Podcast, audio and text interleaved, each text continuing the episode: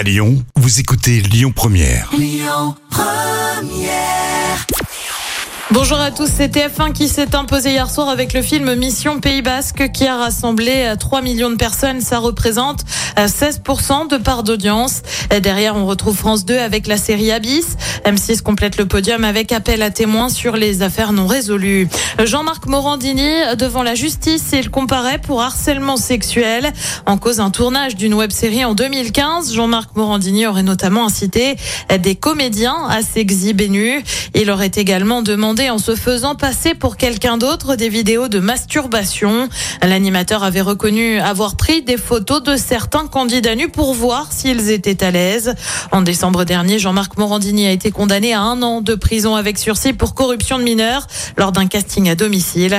Il a fait appel de cette condamnation. Et puis on prend la direction de l'Italie avec une présentatrice qui a tout simplement craqué en plein direct et pour cause.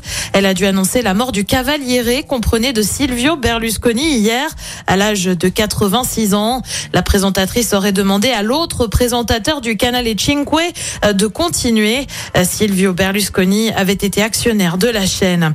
Côté programme ce soir sur TF1, bah, c'est la grande finale hein, de Colanta. Sur France 2, on retrouve Laurent Dutch et Stéphane Bern pour Laissez-vous guider sur l'Égypte antique.